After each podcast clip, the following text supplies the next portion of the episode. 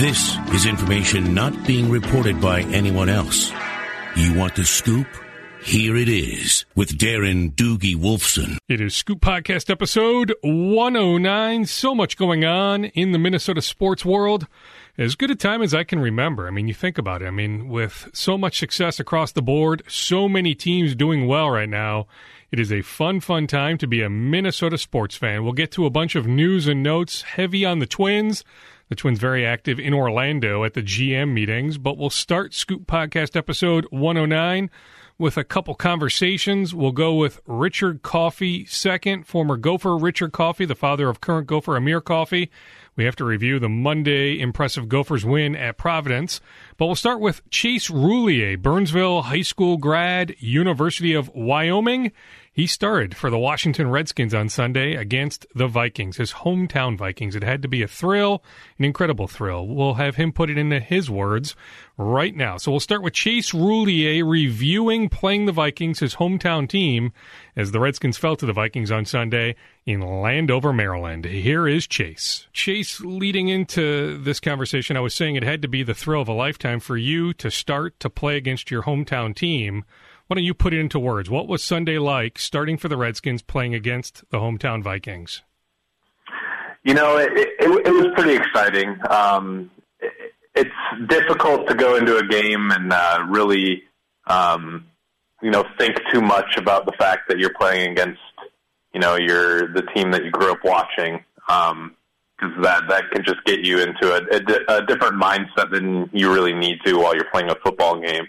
Um, so, you know, honestly, I tried to avoid thinking about that um, leading up to the game and in the game, but it, it's hard to completely avoid those those feelings of, um, you know, just how how cool and special it really is. I mean, I have to imagine. I mean, friends, family. I was texting with your agent. He said you had all sorts of friends and family at the game. I have to imagine throughout the week they had to bring up the fact you were playing the Vikings. Uh, yes, that, that's definitely true. Um, I had I had a few high school buddies and some family friend friends and things. Uh, uh, they were they were all there, kind of cheering both for the Vikings and for me at the same time. So it uh, it was a little bit of a an interesting situation to say the least. I mean, I suppose the thought of just playing your hometown team had to leave your mind awfully quickly when you're lining up against, you know, Linval Joseph. Just, you know, when it's getting physical there in the trenches, any thought of playing the hometown team has to just disappear. Yeah, that's very true. You know, um, when you're when you're down there in your stance, you're not really thinking about who you're playing. You're more thinking about what you need to do to to beat the guy across from you.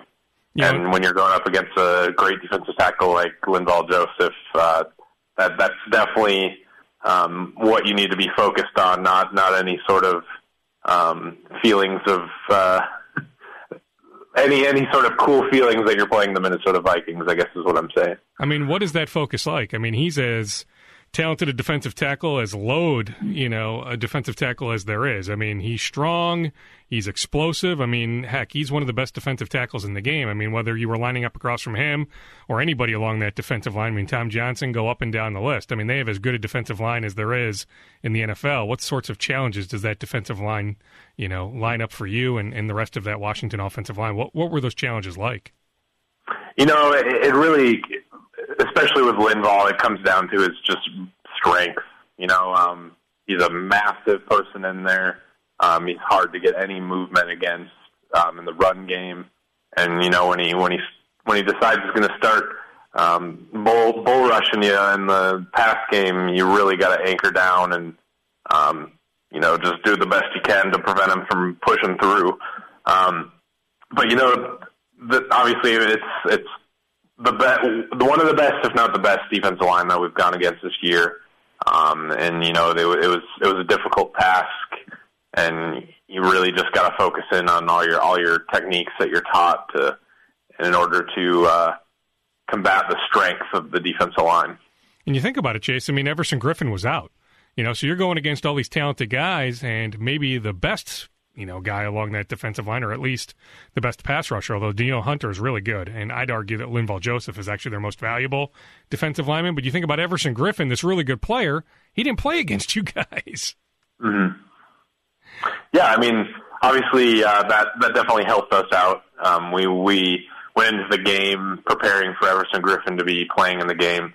Um, but as soon as we got the news that he was out, um, obviously we were able to, um, you know, not necessarily have to worry about him anymore in that case, and just be able to focus on um, the guys that they had left, like Danielle Hunter and um, Brian Robison and, and things. So. What led to your guys' success? I mean, you put up 30 points. I mean, typically you score 30, Chase, you're going to win the game. Yeah, you know, um, we we just went out there and uh, did did our thing. Really, um, obviously, we had a lot of our our offensive linemen were back, who we've been we've been battling a lot of injuries there. Um, I definitely think that uh, played a factor in things.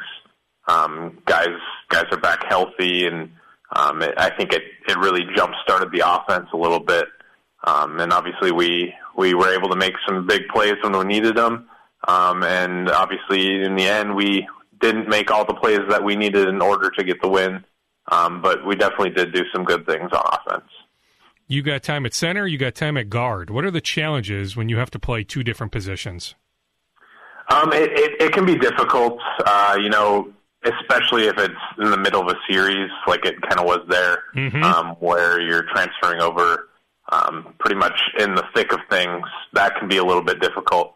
Um, I, it's something that I've done in my college career and something that I've already had to do this year. So it's something that I've um, at least started to get used to doing and something that I, I practice for during the week.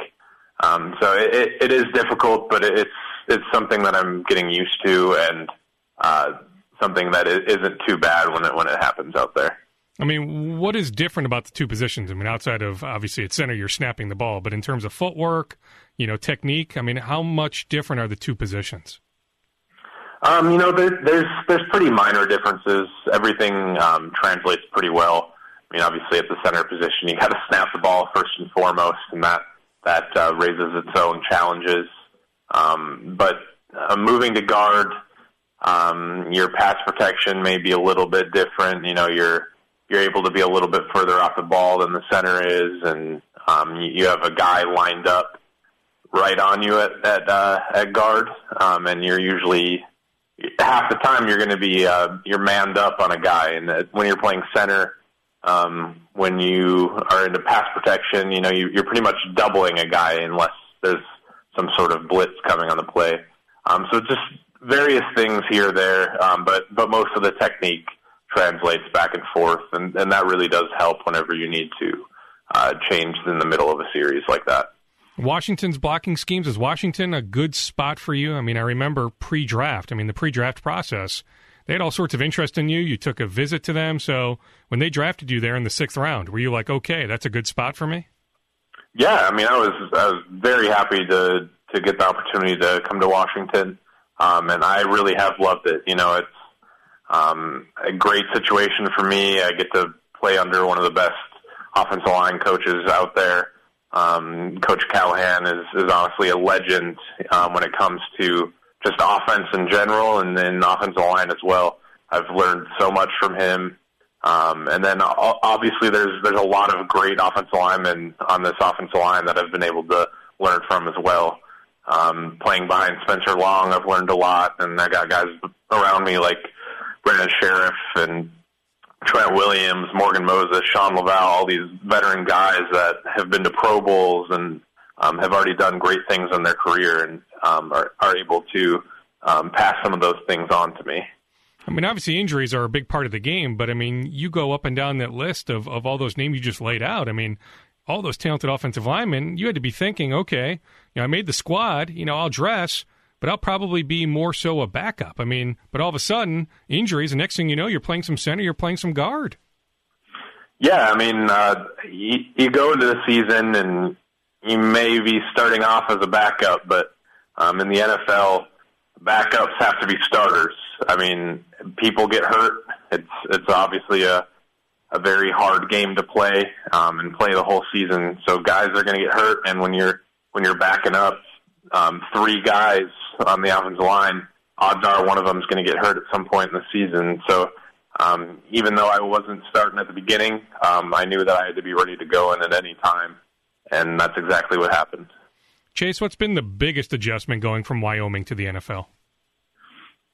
Ooh, uh, I, I'd honestly just say it's been the the pure size, speed, and strength. You know, um, guys are bigger, they're faster, and they're stronger. Um, and that, that obviously changes how you need to do things. You know, you need to do everything faster. You need to do everything with more strength. Um, and that just comes down to um, sometimes being more efficient in everything you're doing, um, learning better techniques, and uh, getting getting a little bit more of a jump on snap count. All these little things that you really need to pay attention to and make sure um, you're taking advantage of. Otherwise, you'll you'll be behind the eight ball. How much are you still working on your body from a physical standpoint? I mean, you're still a young guy. I mean, do they have a great strength program there? Are you of the mindset that you need to put on some more muscle?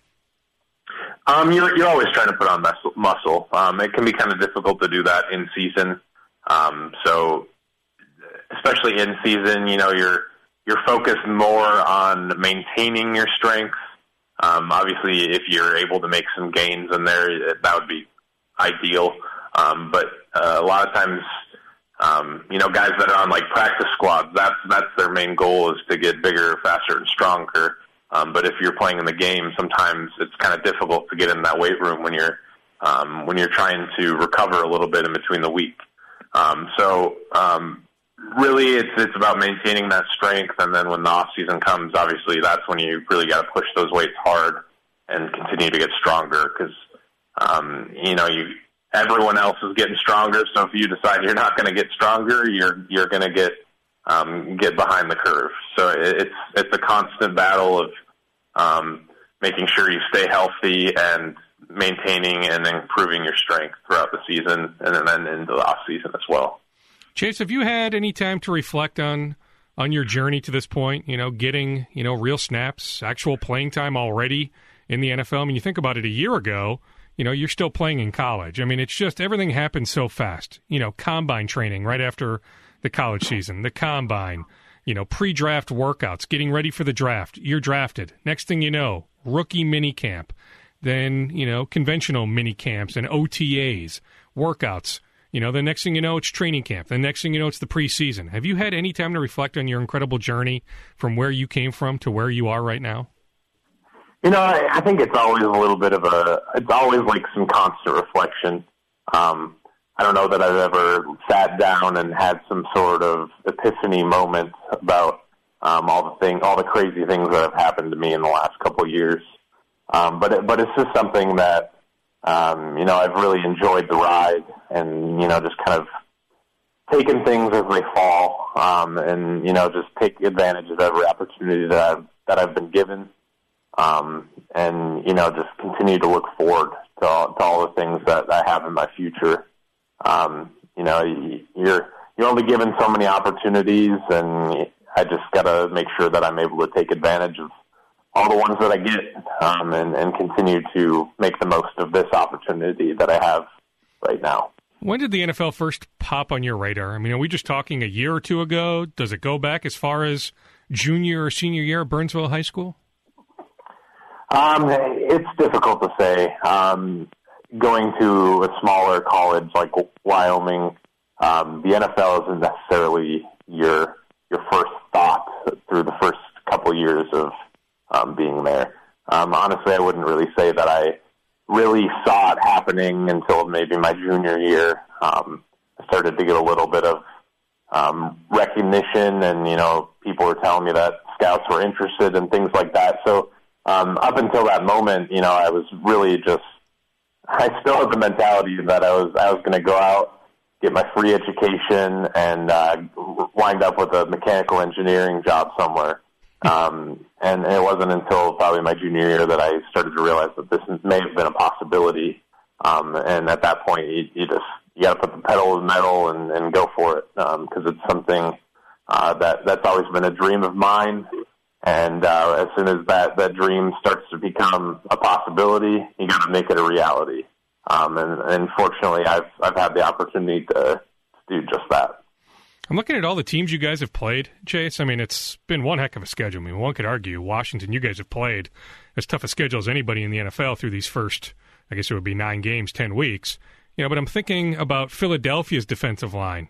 Or heck, Kansas City's defensive line, the Rams' defensive line with Aaron Donald, Dallas's defensive line. But you're saying the Vikings as good as any that you guys have faced this year?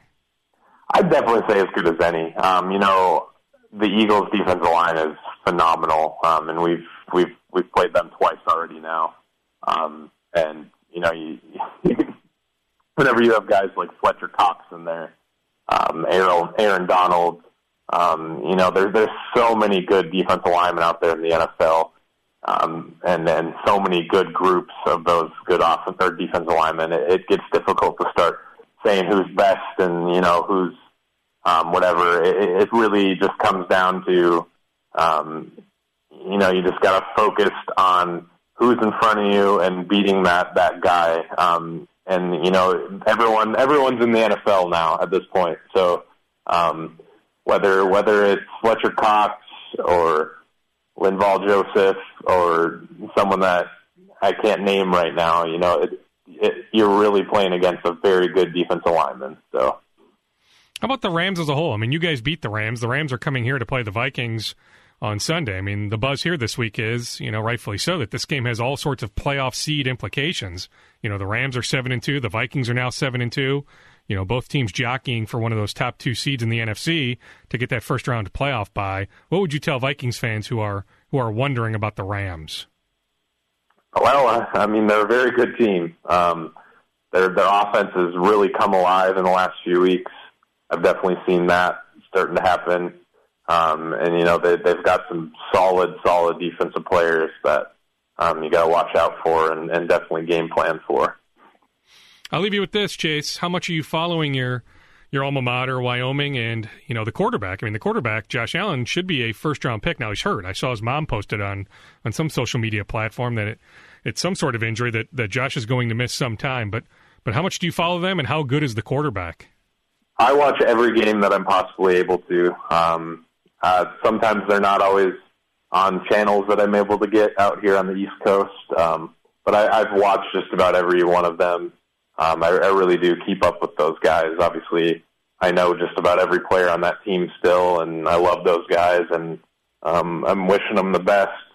And I'm really happy to see how successful that they've been this year. Um, and I, and you know, Josh Allen's a phenomenal quarterback. Um, I, I have I have uh, staff members on the Redskins asking about him probably once a week at least. um, you know, they're he's obviously going to be a phenomenal NFL football player in my opinion, um, and uh, I think he'll get drafted high. And you know, I heard he was a little bit hurt. Um, hopefully, he he'll be able to fight through that and and and, and play against his his hometown school, Fresno State, uh, this week. Yeah, I mean, I'm just I'm actually reading. I just did a quick Google search. I'm on the Casper newspaper, Casper, Wyoming newspaper website. Headline: Craig Bohl expects Wyoming quarterback Josh Allen to be cleared for practice this week. So it is a shoulder injury. His mom wasn't making that up, but it reads like Josh should be back for this game this this week. Well, that's great to hear. I'm, I'm happy he'll be able to go out there and play. Chase, thank he's, you. He's, he's leader of that team, so they they need him. yeah, I mean, absolutely. I mean, heck, I mean, there's got to be a reason why. I mean, I would be lying to you if I told you I've I've watched you know any of him actually, but but the word is, I mean, he's he's a surefire first round pick, and it's a draft that could be loaded with quarterbacks. The UCLA kid, the USC kid, but yeah, I mean, all these people, the Oklahoma State kid, but but all these scouts and, and a lot of league people say, Chase, that that your guy Josh Allen should be a first round pick. I mean, that's that's pretty impressive. I mean, for Wyoming to have a first round quarterback, I mean, that would say a lot. Yeah, um, you know, he's he's had a lot of success the last couple of years, and um, obviously he's got all the all the intangibles, you know. So it, it, it, he's a great quarterback, and I wish him the best. Chase, we wish you nothing but the best. I know a lot of people here in the Twin Cities are rooting you on, specifically in the in the Burnsville Savage area. Well, thank you very much. Appreciate it, Chase. We'll be in touch. No problem. Savage native, the pride of Burnsville High School and the University of Wyoming, offensive lineman Chase Roullier of the Washington Redskins, the 199th pick in the April NFL draft. Sixth round pick by the Washington Redskins, and he earned a spot, training camp, then preseason, played well, and now because of injuries, He's had ample opportunity, played a bunch, started at center against the Cowboys recently, and on Sunday against the Vikings played both guard and center. Chase Roullier, remember the name, bright future for the South Metro young man. We'll get the former Gopher Richard Coffey to review Monday's Gophers victory at Providence, talk Gophers basketball as a whole. But first, some love from one of the sponsors of the Scoop podcast, Vine Park Brewing. For more information online, it is vinepark.com. Vine Park Brewing is in St. Paul on West 7th Street between 35E and downtown St. Paul. They've been making beer for 22 years. I promise you, you don't last 22 years without a good tasting product. By the way, right now, for seven bucks, if you're interested, you go in there, you pay seven bucks, you watch them make their beer, their wine, their root beer. Then you get a flight or a pint plus Hagee's Pizza. So if you're into, hey, how do they make that great beer? They will show you. Owner Andy is all about helping. Hey, if you want to make your own beer, they help you do that. Vine Park Brewing helps you make your own beer and your own wine on their equipment, and they will help you through the entire process. So, whatever your time allows, you want to make your own beer, make your own wine, swing in, grab a growler, just a quick, hey, five minutes in and out, whatever your time allows, I'm telling you, it's worth checking them out. Vine Park Brewing in St. Paul on West 7th Street. For more information, vinepark.com. Here's what you may have missed on a recent episode of Football Headquarters with Sean Zobel to me, Teddy's the type of guy with his gloves, with everything involved, that he needs good conditions to play in. So I would I would venture to guess that one of those three dome games we'll see Teddy come back. I don't think it's Detroit on a short week. I don't. I don't think it's Thanksgiving Day morning. I don't. That would shock me. But at some point, yeah. I mean, I don't think it's also Green Bay on Christmas Eve. You know, the frigid conditions of Lambeau Field. I don't think that's the first time Teddy takes snaps either. So do you want Teddy in that environment? I don't know. I mean, that's an interesting question. I mean, I think these are some of the things that the Vikings are discussing, Sean. I don't think they have any firm answers. I guarantee you, Zimmer, Payton, those guys, Spielman, they're at Winter Park having these very discussions. You can find the Football Headquarters podcast on iTunes, Podcast One, or 1500ESPN.com's podcast page. All right, let's get to Richard Coffey. Richard, how much fun was Monday? I mean, to me, it had the feel, you know, Gophers Providence, it had the feel, Richard, of of a round of 32 type game, a game that we could see come mid to late March. I think that's how good both those teams are. That was a fun, fun game on Monday. It was a, it was extremely fun to watch and a big game for the Gophers to win. Providence is not in the top 25, but uh, they just out they're just outside of the top 25. So uh, and it's a Big East team. So um, that was a really good road win for the Gophers. I mean, I'll tell you this much, Richard. I mean, on Tuesday morning, I see Seth Davis tweeting about the Gophers, calling them a sleeper Final Four team. I'm not quite sure they're a sleeper Final Four team. That might just be a legitimate Final Four contender. Dickie V was tweeting about the Gophers. Andy Katz was covering the game. I mean, you think about all the national pundits. I mean, Bill Raftery is calling the game. Tim Brando's calling the game. It just had this big game feel, and the program itself, the team itself, Richard, has this big time feel to it. No, I, I think with the addition of the new players, uh, the new freshmen that have came in, and the returner of you returning four of your five starters from last year. Um, well, if you count Dupree, five or five because he started half of the year last year. I mean, that puts you in a pretty good position, and you have you have multiple people on that team that can score, which makes you a really big threat offensively. Now, of course, when you're early in the season, there's always some improvement that can be done on the defensive end, but they're doing what they have to do right now to win games.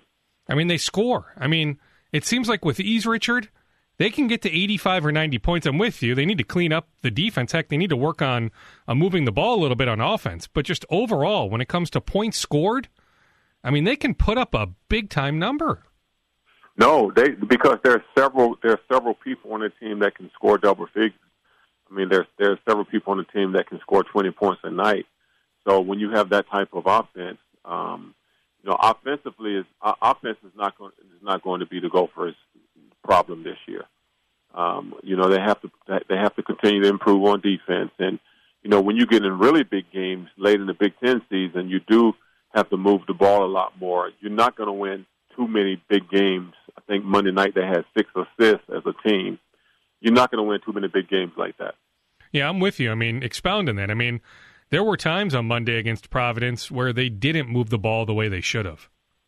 Well, and, and thankful for the Gophers, Providence defensively, they were terrible as well. So, Yeah. so, but it's early in the season, and you can expect that. Um, I, I, I just think when you have so many people on the team that can score, um, moving the ball we get will get you open shots, whether it's a jump shot or uh, a post move. But you have to share the ball, and teams that share the ball, those are the teams that win uh, conference titles, and those are the teams that that get in the in the NCAA tournament and and and win some games in the NCAA tournament. You know, it's, it's you know early in the season, you know, the competition you play is not as strong as as the Big Ten. Although Providence um, is a strong team, hmm and and sometimes you know early in the season you get it's easy to get carried away from the individual perspective and and and and, and just shooting the ball and not moving it. But as you get as you get into the Big Ten season, you're gonna need everybody um, um, offensively. You're gonna need everybody defensively, and and offensively, you you have to move the basketball. I'll tell you one guy. I mean, we can highlight many guys, and we will. You know, but the one guy that probably needs to be highlighted the most, you know, among the guys that can score for them is is Jordan Murphy. Does Jordan Yeah. have a little Richard Coffey in his game? I think Jordan Jordan is much more explosive than I ever was. Um, than I ever were. He, um, you know, he's he's worked really hard in the summer, from what I understand.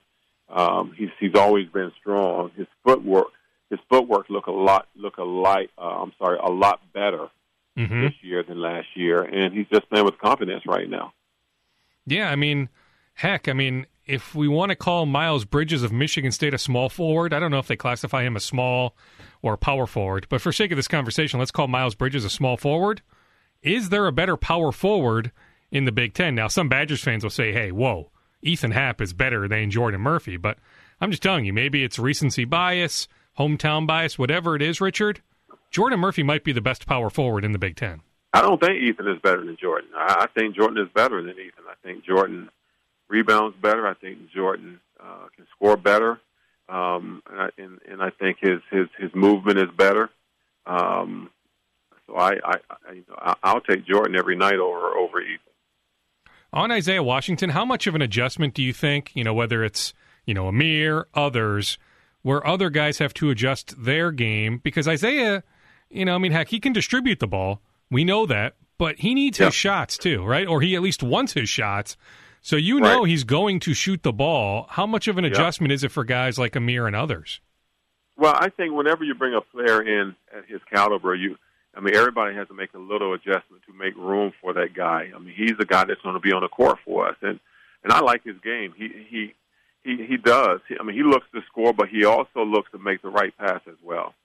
Um, and that's gonna, that's going to be important. And once he gets more games under his belt, get a little more experience, and you know, there's there's a there were a couple situations where he might have forced a couple situations right now, but that's is early in the season, and he's a freshman you know, but he's definitely going to going to help us down the stretch because he has a high basketball IQ and he's a really good player that has he handles the ball extremely well and he can make uh, passes that a lot of guys can't make. You know the team as well as anybody. It's maturation, I guess, when talking about some of the individuals, you know, whether it's Dupree, Nate, Amir, Jordan, Reggie. I mean, are they pretty much egoless? Are they able to defer to Isaiah knowing that Isaiah has to get up, you know, X amount of shots per game? Um, I, you know? I, I, I what I hope. I don't want to say what I think, but what I hope is that everybody on the floor will make the right basketball plays to put the team in the best position to win. And if one night, if that's Isaiah, one night, then it's Isaiah. If it's if it's Amir, it's Amir. If it's Jordan, it's Jordan. If it's Mason, it's Mason. Um, you know, or whoever it is. I, you know, if you're going to the teams that go to the the teams that go to the final four, they're not selfish teams, and and they definitely have more than six assists per game. Mm-hmm. So, um, so I you know I'm, I'm excited just like everyone else uh, with their start, the two and zero start. Um, but I you know I, I just know the teams that move the ball um, offensively and play and play lockdown defense and play together as a team. Those are the teams that advance. How would you evaluate Amir's play so far? Even going back to, you know, I mean, heck, Wisconsin Green Bay is, is a decent opponent. So, you know, consider Yeah. that exhibition game, even the Creighton game.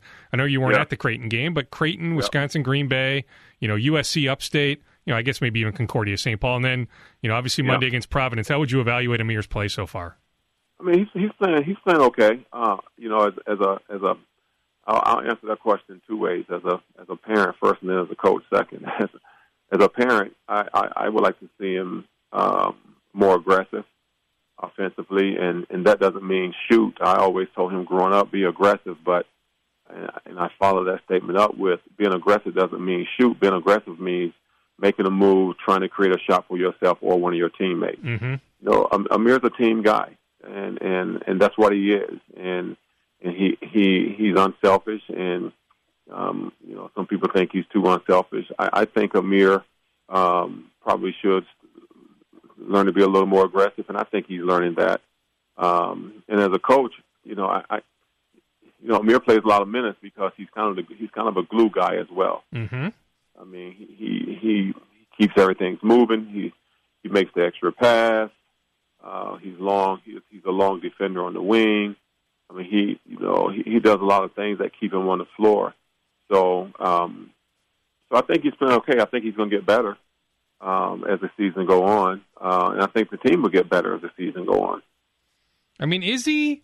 I mean, would you say at times he is too unselfish? That he defers too much? That is there such a thing as he almost plays the game too much the right way? I tell you what, if I had a Amir talent, I'd be shooting shooting quite a bit. I know you would. but, so, so yeah, I, I think I think he needs to learn to be a little more aggressive. Yeah, um, and I and I think he will. Uh, but but I but Amir's never going to be the guy to take the most shots on the team. That's just not who he is. Um, and and I don't think, uh, I, but I, I think the coaches would like to see him take more shots. And you know he he can score in bunches as you saw in the second half mm-hmm. um, of the Providence game. So I, I think I think he just needs to focus on putting two halves together and, and just getting consistent uh, from half to half. How much has he worked on his body? I mean, he looks noticeably thicker in his in his upper body. Yeah, he's he's he's, he's worked. I mean, he, he's you know he's been in the weight room. You know, um, and, and Amir Amir's appetite has always not been a large one. So he's he's been you know he's he's learned to kind of force himself to put down more calories, um, to eat more calories. And you know when Amir graduated from high school, well I I weighed Amir his his senior year after they won the state tournament. I weighed him the very next day, mm-hmm. and he was hundred and he was hundred and eighty four pounds. I think now he's somewhere between 205 and 210. Mm. I mean, that's pretty good then. I mean, yeah. you know, and, you know, to be continued, right? I mean, yeah. you know, this time next year he might be 215 ish, right? Right, right, exactly, exactly. I, you know, I, I don't, I don't think Amir will ever get to be 230, 235. I don't want Amir at 230, 235. You know, um, today's game is so quick and fast, and there's, and there's so much more skill involved. Um, you know, a six eight guy that can be two fifteen, you know, two twenty. I mean, that can can move and, and dribble and shoot and, and, and rebound. I mean, that's a that that kid should have a chance. I'll tell you one guy who's got a man's body. Well, certainly Reggie Lynch does. But what about Davonte Fitzgerald? I mean, it'll take him a while. I mean, you think about the last time he played competitive basketball. We're going back a couple years, you know, after he transfers from Texas A&M, then tears his ACL. But he has a chance to contribute at some point later this year, especially with Eric Curry out. I like him a lot. Um, you know, it's been a while since he's played. I think, I think we we as fans need to be patient with him and, and let him let him get his his rhythm back and his timing. Um, but he man, he he's so athletic. Uh, you know, I, I I asked Amir about him from time to time, just how he's doing in practice, and Amir just tells me he's so athletic, and and and, and his body. I mean, I, he, yeah, he can play a three or four, in my opinion, and he can shoot the ball from the outside too. You know, first couple games, again, it's it's it's a timing thing for him. And I think once he gets his timing back, I think he's going to be a key.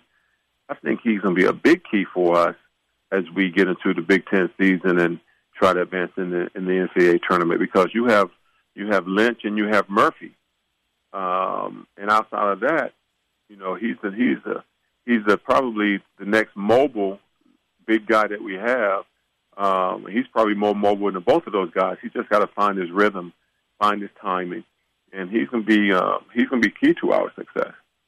On Lynch, I mean, as you watch him, I mean, how much of it is bad luck and how much of it is positioning? You know, that he can do things differently to avoid the ref constantly blowing the whistle. You know, I mean, he's always in foul trouble. If he could just find a way, Richard, to play 27 minutes a night, I mean, heck, right? I mean, just find a way. He's got to stay out of foul trouble. He's a good player, right? You really like Reggie Lynch when he's on the court. He just doesn't stay on the court enough. But this is the problem with shot blockers. I mean, a shot block, and and and I, and I hear people say, you know, Reggie stop fouling, Reggie stop fouling, but then when he blocks five or six shots a game, they say, they say how good of a shot blocker he is. Mm-hmm. If if he's not taking chances, he's not going to block five or six shots a game. I mean, so you can't have it both ways. Yeah, I, I wish he wouldn't foul as well, and but he's aggressive. He's aggressive in when he's aggressive when he tried to block shots. He's a shot blocker, and that's what he does. Now, um, I think because of his size, he's a big guy, and and you know maybe he maybe he gets a little carried away sometime with some of these the shots that he's he's he's trying to block, but he didn't become one of the top shot blockers in the in the nation by not being aggressive going after a block shot. And and when you when that's part of your game and a big part of your game, you're gonna you're gonna be susceptible to fouls. You just are. Now, for our situation, we need him to be on the court more. Um, but again, you know, if you look throughout history, shot blockers have been in a lot of foul trouble. On Nate Mason, Richard, I mean, he's gotten a lot better, but is he more is he more of a two guard? Uh, yeah, that's, I think he's a two That's a point guard that they don't have much of a choice right now. Maybe eventually. In fact, I'm positive eventually Isaiah Washington is the starting point guard, but he wants to shoot the ball too. But but Nate yeah. can make shots. I mean, he's a shot maker. He's not really a point guard, but he's a good player. No, he's a good player for sure. He is. I mean, he was he was first team All Big Ten, so you got to be a good player to be first team All Big Ten, right? Yeah. But yeah, I think I, think his true position is a two guard. Um, you know, and I'm sure Washington. I, I I don't know what the coaches are thinking, but I know Washington will get a lot of minutes. Mm-hmm. Uh, but you know, does that you know if you start Washington and Nate at the, the one or two, how does that make us small at those positions? Mm-hmm. Um, when you when you get into the Big Ten. Um, you know, I don't, I don't know. I mean, it's not like so, Dupree brings a lot of size, though, right? No, but he's bigger than those two guys, so Yeah. it'll be interesting. I mean, that, that that's that's a that's that's that's a situation that you know the coach will have to evaluate what what's best for the team, and you know, out of those three guys, two of them are going to start. Right now, it's it's, it's, it's Nate and, du, and Dupree. You know, does that change? Um, you know, time will tell. Yeah, I mean, heck, and you have to wonder. I mean, how would Dupree respond to coming off the bench? Like we know Right, Nate's and- not and- coming off the bench, so who who between Isaiah and Dupree is better suited to come in at the you know under whatever it is, sixteen timeout, under twelve timeout, and Mm-hmm. be efficient right away? I mean, for some guys it takes a little while, so maybe it makes more sense for Dupree to start. Yeah, it is tough. I mean, you know, if if if if Washington does end up starting, I mean, it's tough when you when you've been here. Uh, Dupree is a junior, and and you've been playing, and you and you've been starting. Uh, it's tough to, to to play a different role. I mean, it, it just is. I, I don't care who it is. So uh, it, it'll be tough on anyone to play a different role, especially when you go from starting to not starting. But um, but coach, the coaches have to do what's best for the team, and uh, I'm sure if they feel, um, I'm sure they feel that whoever is best for the team, that's the individual that's going to start. And right now, uh, it's obviously they feel that that that's Dupree because Dupree's been starting the first two games. I'll leave you after this. You know Eric Curry's mom incredibly Yeah. well. You've gotten to know Eric incredibly well. Yeah. A, how's he doing? And B, how much will they miss him this year? I- if, one, he's he's doing great. Um, you know, when he first injured his, his knee, I, I called him and I actually went over to see him and I and I just took him through the process that Amir went through. And I say, listen, I said it's going to hurt like hell. I said when you first get your surgery, you're going to think you can't move your knee, then your knee going to start moving, and then you're going to be able to walk a little, but it's going to hurt, and then you're going to be able to walk a lot, and then when you finally get ready to when it, when they clear you to come back, you're going to say I'm ready to play. But everybody that you were dominating before you got hurt, they're going to be dominating you. And then all of a sudden, one day you're going to start getting better and better. So it's a process. I was just trying to get him to understand that it's a process. You know, be patient, go through the process. And and I told you know I would say to him, Amir did the same thing. Look at Amir now; he's totally back, probably stronger than than he's ever been. So um, and, and are they going to miss him? Yeah, I think they're going to miss him a lot. He he worked a lot this summer. I mean, he got stronger and bigger, and you know, he he just worked on his foot, his his feet work. I mean, he was at footwork, and he was just uh, he was to have a he was to make a big jump this year. Uh, so it's unfortunate that he that he got hurt where he's going to miss the entire year. Um, but you know, uh, some things, some positive things you can look at. He he gets a year of of schooling behind him. He gets a year to get stronger. Uh, he's going to come back as a as a junior and have three three years left on eligibility left, um, and he just have to attack his rehab like he would uh, you know attack the basket. You're going up for a dunk. You just got to give it 110 percent and make sure you're doing every exercise and every stretch that they tell you to do, so you can get back on the court as soon as possible. Richard, always appreciate the time. Let's connect. We're neighbors. We've been meaning to get together. I mean, heck, you're like right across the street from me. I got to come over and see that new bar setup you have. Yeah, as soon as my house gets finished, been under construction, you can come over. Perfect. Let's plan on it. You know what? I mean, you might be on the road. I suppose you would be on the road, but I was going to say we could maybe make plans to like watch a Sweet 16 or an Elite Eight game. I hope to be on the road. I think you. I, you know what? I'm tempted to think you're going to be on the road. I do. I, I think hope, they're that good. I really do. I hope. I hope I am. I hope I am. I know. I know not, it's early. I'm, I'm not, trying not to over overreact, but I'm telling you, Richard. I think this team is legit, like super legit. No, I think they are too. When you when you have multiple guys that can score, again, everything is me based on the defense, defense and rebounding. If we can rebound, if we can play solid defense, we can have a chance to win every game we're in. I like it, Richard. I'll be in touch, sir. Okay, it's good to hear from you. Amir Coffey's dad, former Gopher Richard Coffey. Richard necessarily hasn't volunteered this information, but others have that would know. They didn't really run any plays in the first half for Amir Coffey. You know, he got hot there in the second half. They don't really run many plays overall for Amir. I've talked about this in the past. You know, if you're Richard Pitino, if you're a Gophers fan, send Fred Hoiberg – a yearly thank you basket. Hey, send Shaka Smart a yearly thank you basket. You don't need to apologize for landing those guys. But I will say this much if Fred Hoiberg doesn't leave Ames, Iowa to take the Bulls job, I think Amir Coffey is an Iowa State Cyclone. If Shaka Smart doesn't leave VCU for Texas, Jordan Murphy is a member of VCU. It's just the way it works. But hey, Shaka leaves. The Gophers jumped on Jordan Murphy. They beat out Indiana for Jordan Murphy. Good job by the Gophers. Fred Hoiberg leaves Iowa State, heads to Chicago. The Gophers were all over Amir. Ben Johnson did a phenomenal job throughout that entire recruiting process. But I'm just saying, if you're a Gophers fan, and I think this year has a chance to be very, very special, you can certainly thank Shaka Smart and Fred Hoiberg because Amir Coffey and Jordan Murphy have a lot to do with the Gophers' success. I'll continue the Gophers basketball theme here. I'll go news and notes for the rest of this podcast, so I'll continue the Gophers basketball theme. The Denver Nuggets had a scout at that opening game against USC Upstate. Then the Providence game had the Cavs, the Thunder, the Lakers, and the Celtics as the teams there. All sorts of NBA scouts tracking the Gophers this year, wondering about Amir Coffey. Certainly Reggie Lynch, he has an NBA skill, shot blocking. Even Nate Mason, Isaiah Washington. There are legitimate reasons for NBA scouts to track the Gophers. By the way, for the game later this month against Miami, there is said to be a number of NBA teams that have reached out for credentials. Plus, there will be a number of recruits. That will be a huge NBA scouting night plus recruiting night when the Gophers host Miami in the Big Ten ACC Challenge. The Gophers back in action Wednesday night hosting Niagara. My colleague Joe Schmidt sits down with Gophers coach Richard Pitino on Thursday morning for a future TV piece. So we'll see if Richard divulges anything to Joe. If he does, I'll pass it along on Scoop Podcast episode 110. Before we get to some twin scoops, let me give some love to Morty, M O R T Y, the newest and smartest way to get a home mortgage.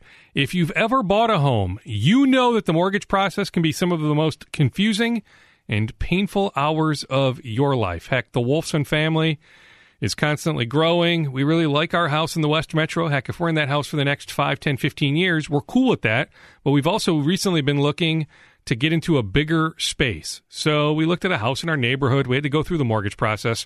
I deferred to Mrs. Wolfson because I know what kind of pain in the you know what that can be. But with Morty, they make it fast and easy. Morty not only simplifies the process, but they help you find the smartest mortgage that's right for you. You just input your information into Morty's secure website, and in less time than it takes to hear this ad, you can shop for qualified rates from different lenders. Here's the website. I'll mention it a couple times. TryMorty.com backslash scoop. TryMorty.com backslash scoop. With Morty, you'll get real loan options in minutes without ever being called or sold to a mortgage broker. And by shopping loans from different lenders, you'll be able to pick the rate and term that best fits your needs. If you're ever stuck, if you have questions, someone from Morty's team is always ready to assist you over real time chat or on the phone. Morty wants to save you money.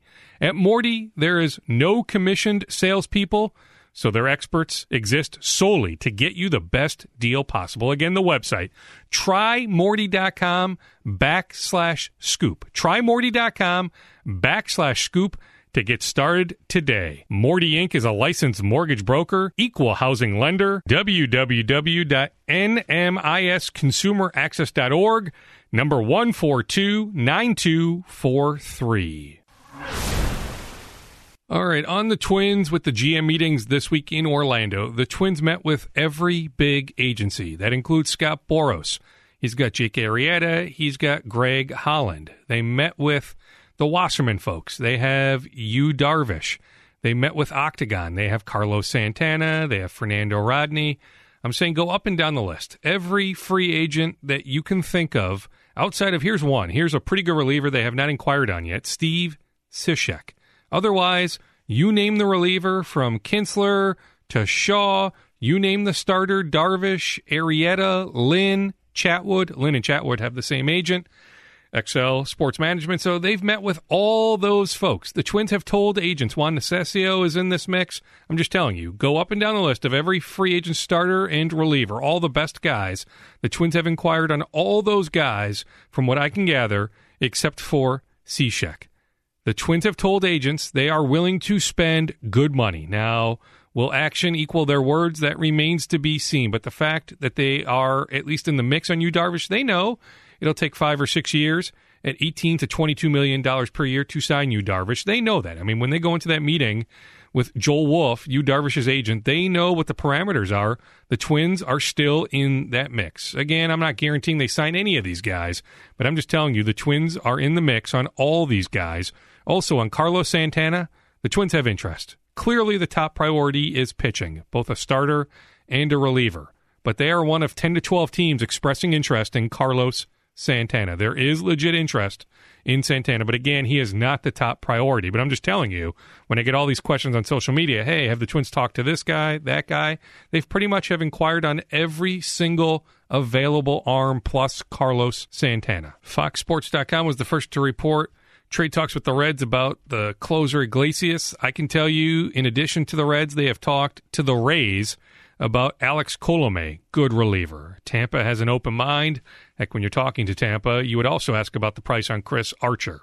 Now, logic would say they've talked to the Padres about Brad Hand. I don't know that for sure. I can just tell you, though, for sure they have talked trade with the Tampa Bay Rays. So the Twins have an open mind, both free agency and the trade market. A reminder on Miguel Sano, he had the successful surgery in New York earlier this week. For the next couple weeks, he'll continue his rehab in New York, then rotate between Fort Myers and the Dominican Republic when it comes to that rehab. The Twins did indeed void the contract on Jelfry Marte, the shortstop they signed or agreed to terms with in July. I can advance the story from this standpoint. He was here on September 21st. So he was here in Minneapolis on September 21st, underwent an extensive physical. Baseball America says it's an issue with his vision. I will defer to them on that, but I can tell you he was here. So this failed physical actually goes back about two months. You know, the voiding has now come to light in the last couple days, but the Twins actually voided this contract going back about seven or eight weeks. They have just over $3 million total when it comes to their international pool of money. So, when talking about the Japanese pitcher Ohtani, who they clearly are in on, we know they want Shohei Ohtani, just like a lot of teams. It won't come down to money, though. You think about Ohtani, he could have waited two more years, signed a $100 million contract. He could have waited two more years, then come into Major League Baseball. He's coming now. So whether he signs for 3.25 million or or 2.75 million, we are talking peanuts in the grand scheme of things. Him, his agency, Creative Arts Agency, who by the way the Twins met with in Orlando, they are looking for the best possible situation. Now, is that Minnesota? Can the Twins recruit him? I don't know. I mean, I still think they are a long shot in that regard. How do you turn down the Yankees or some other big market? But it won't come down to, hey, the Twins have the third most money to spend on Ohtani. That really is insignificant in the grand scheme because he's not getting that much money to begin with. What's the difference between 3.25 million, 3.75 million, 2.5 million? Where the Twins could benefit is hey, if some team wants to offer him an extra $500,000, the Twins could trade some of their international money. Maybe they could acquire an okay, you know, prospect. You're not getting a major league player for $500,000 of your international money, but the Twins will explore that avenue of trading some of their international money for something. But the idea of Ohtani landing here, I think that's a long shot, but hey, give the Twins credit. They are willing to pay the $20 million posting fee. And heck, they would spend that $3 million they have, their international pool right now. If Ohtani said, hey, I want to be a twin, the Twins would give him the 3 million. They would pay the $20 million posting fee. But hey, so would about 20 other teams. Everybody wants Shohei Ohtani. In fact, here is Thad Levine from my friends at MLB Network. I actually tweeted out this video the other day. I may as well throw it here in the podcast.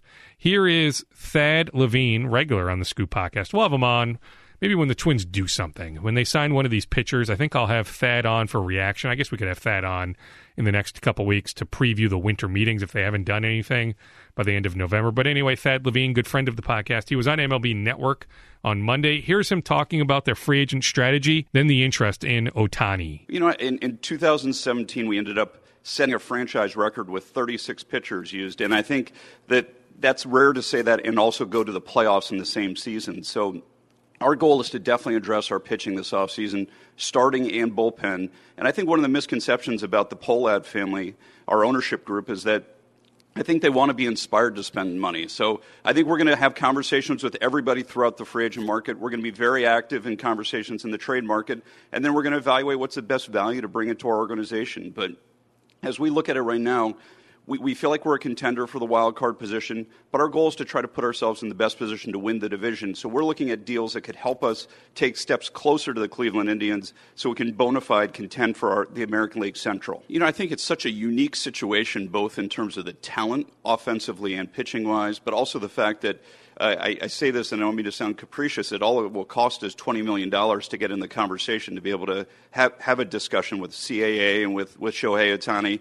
And so I think we're going to be right there. You know, we, we, have a, we have a strong interest, we have a strong need. Uh, at the end of the day, will we be able to recruit him? Time, time will tell, but I mean, we're, we're hopeful to have a seat at that table. I think we'd let him do whatever he damn well pleases to, to, to come to Minnesota so uh, we're, we're not too picky. You know, I, I, I, haven't seen him hit as much as I've seen him pitch. I've seen a lot of video, and then we, we were right down the street when I was in Texas when he was in Peoria with, with Nippon when they, when they had a spring training there. So I got to see him pitch a number of times.